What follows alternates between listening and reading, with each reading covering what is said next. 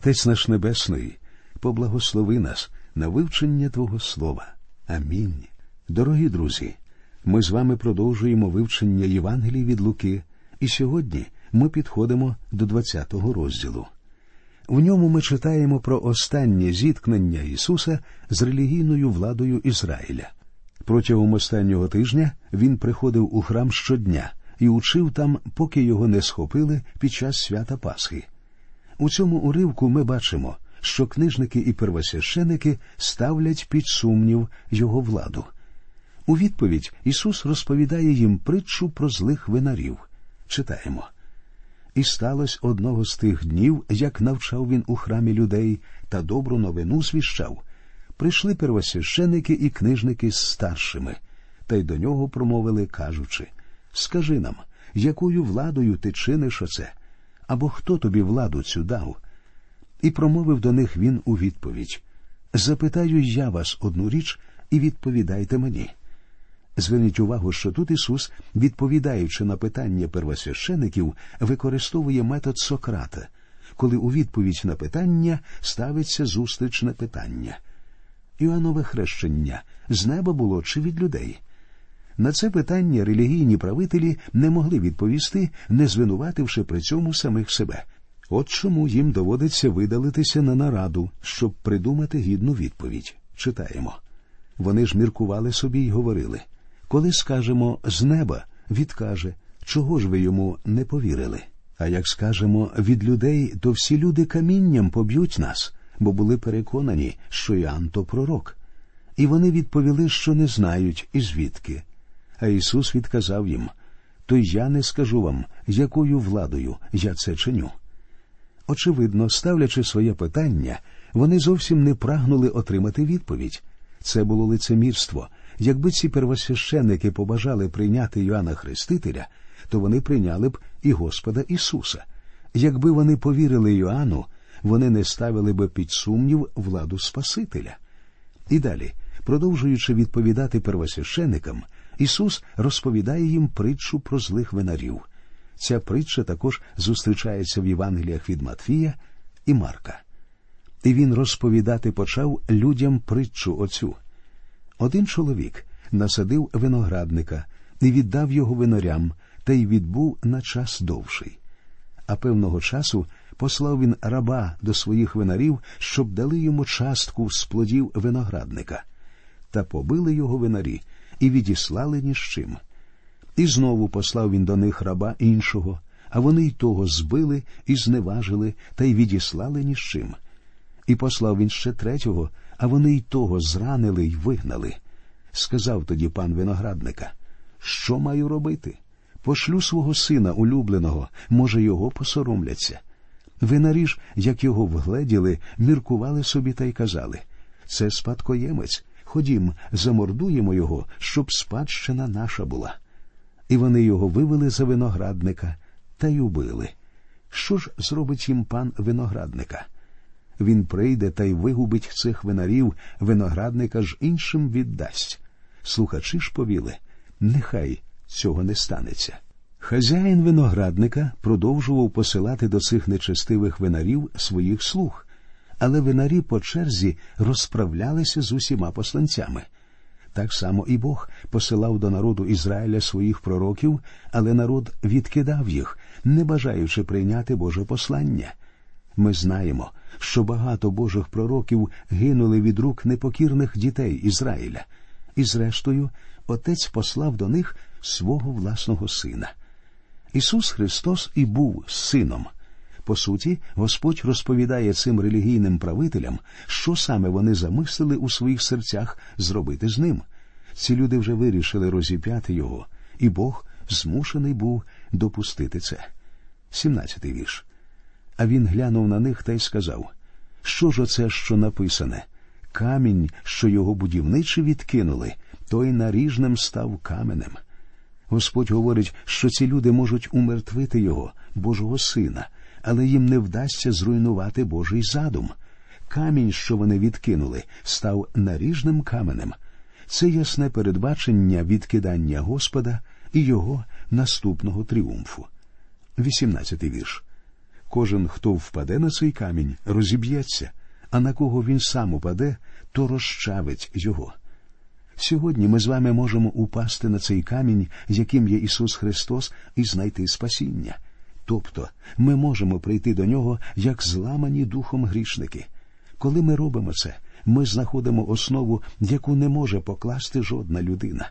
Ця основа Ісус Христос, непохитна скеля. У першому посланні до коринтян, у третьому розділі в одинадцятому вірші сказано ніхто бо не може покласти іншої основи, окрім покладеної, а вона Ісус Христос. Даниїл у другому розділі своєї книги говорить нам про цей камінь, що обрушиться в день суду і вщент розтрощить народ, що відкинув Бога. От чому ці слова Господа ясні, як день, їх просто неможливо витлумачити перекручено. Читаємо далі. А книжники і первосвященики руки на нього хотіли накласти тієї години, але побоялись народу, бо вони розуміли, що про них він цю притчу сказав. І вони слідкували за ним і підіслали підглядачів, які праведних із себе вдавали, щоб зловити на слові його, і його видати урядові й владі намісника. Як ми бачимо, релігійні вожді правильно зрозуміли основну ідею цієї притчі.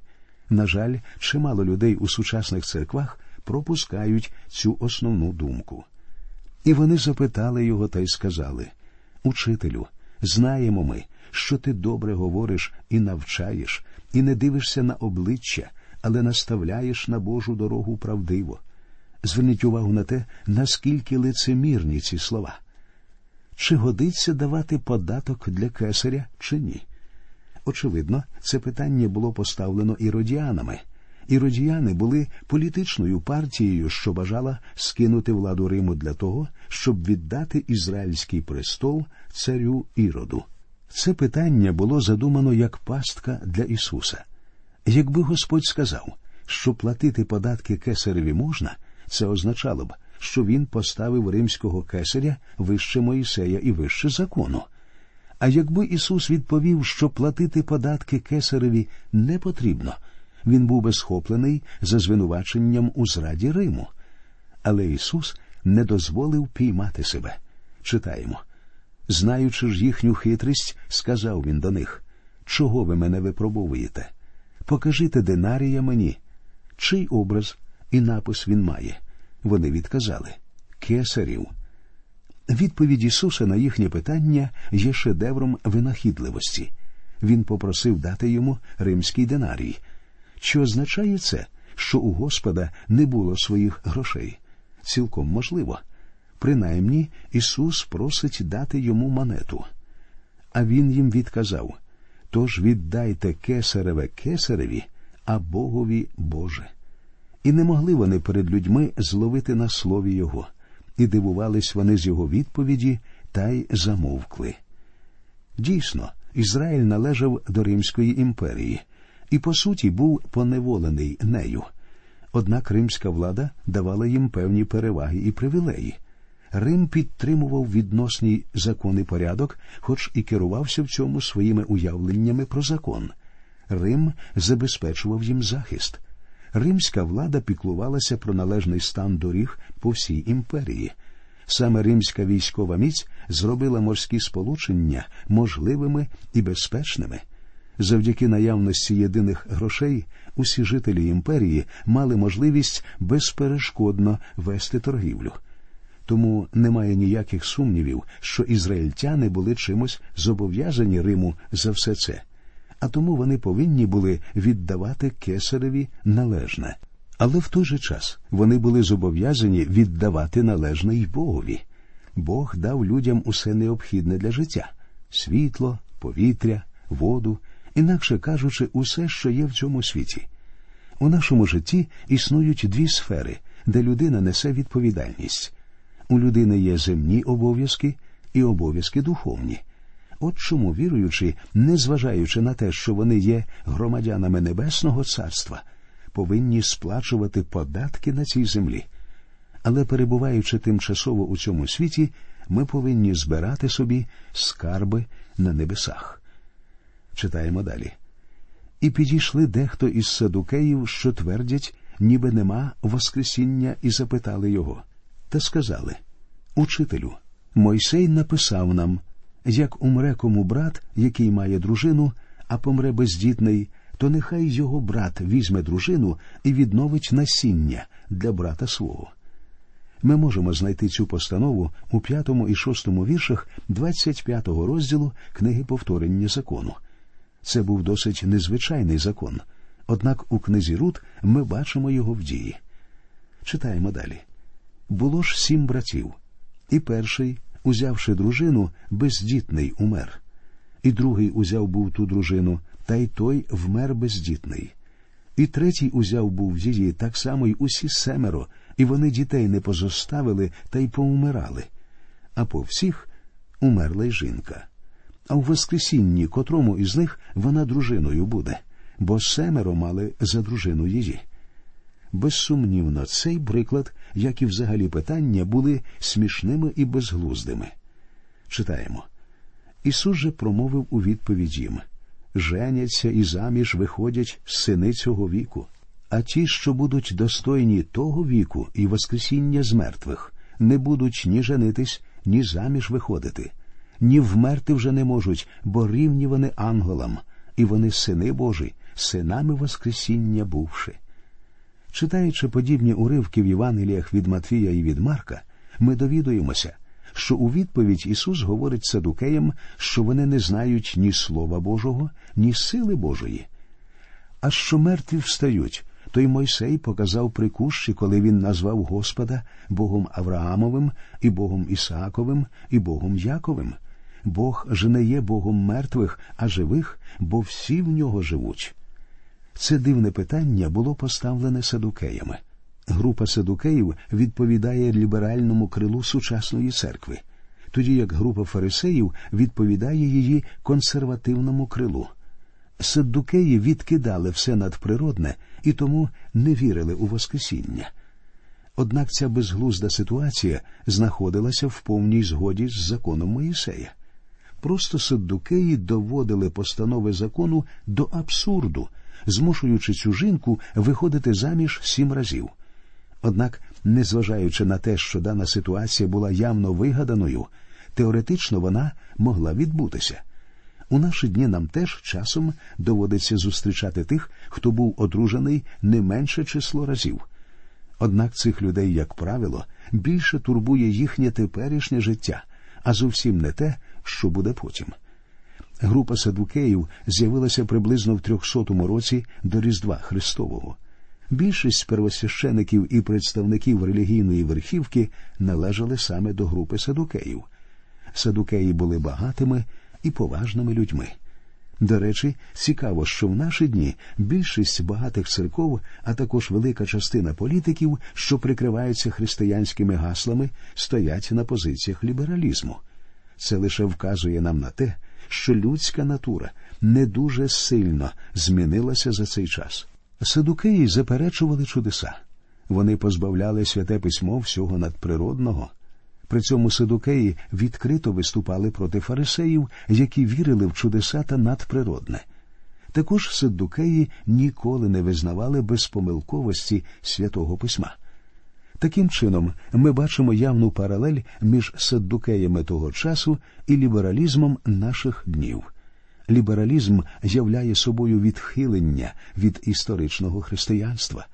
Деякі консервативні проповідники навіть відмовляються визнавати лібералів християнами, настільки сильно відрізняється їхнє вчення від істинної християнської доктрини.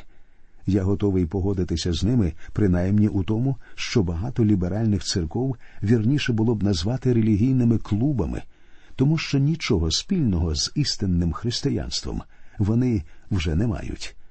Були часи, коли ті, хто не були спасенними, не могли вважатися частиною церкви.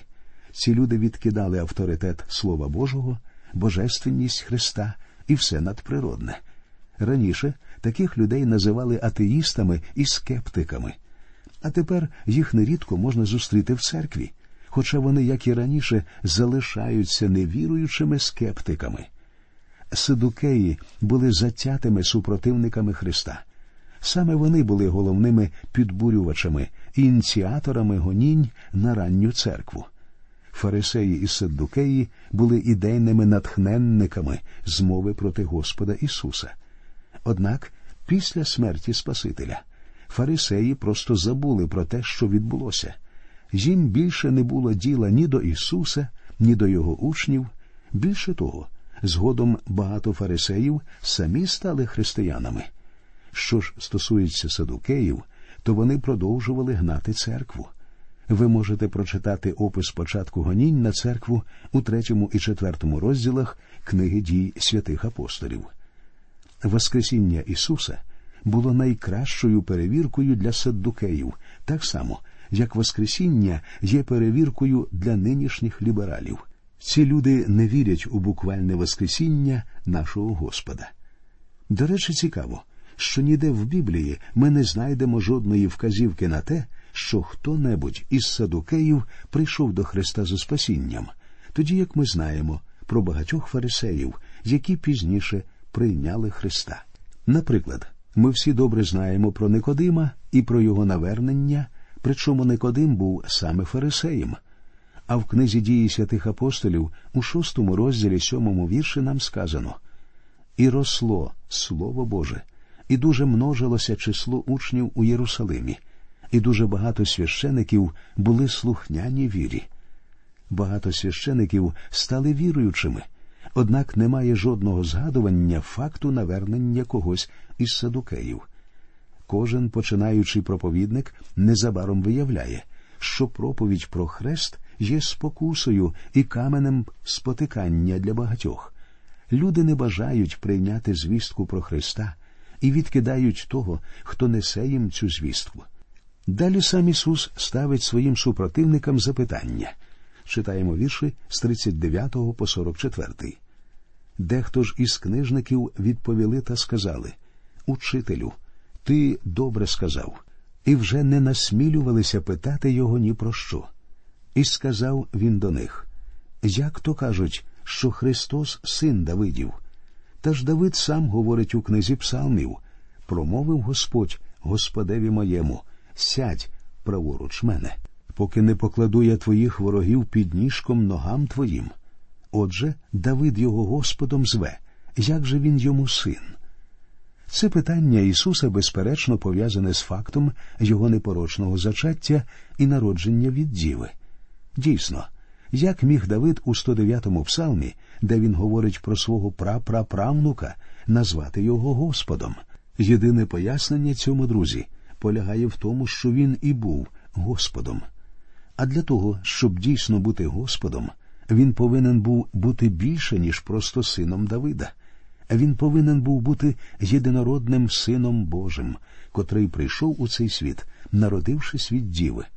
Саме цю думку і хоче донести до нас Господь у цих віршах. Також зверніть увагу, що Господь явно приписує авторство 109-го псалма Давиду. При цьому він говорить, що Давид написав цей псалом, надихнутий Духом Святим. А також Ісус говорить, що цей псалом указує на нього, на Месію. В останніх віршах цього розділу Господь вимовляє слова осуду на книжників і фарисеїв.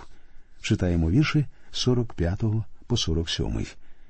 І як увесь народ слухав, він промовив до учнів своїх Стережіться книжників, що хочуть у довгих одежах ходити, і люблять привіти на ринках, і перші лавки в синагогах, і перші місця на бенкетах, що вдовинні хати поїдають і моляться довго на показ, вони тяжче осудження приймуть.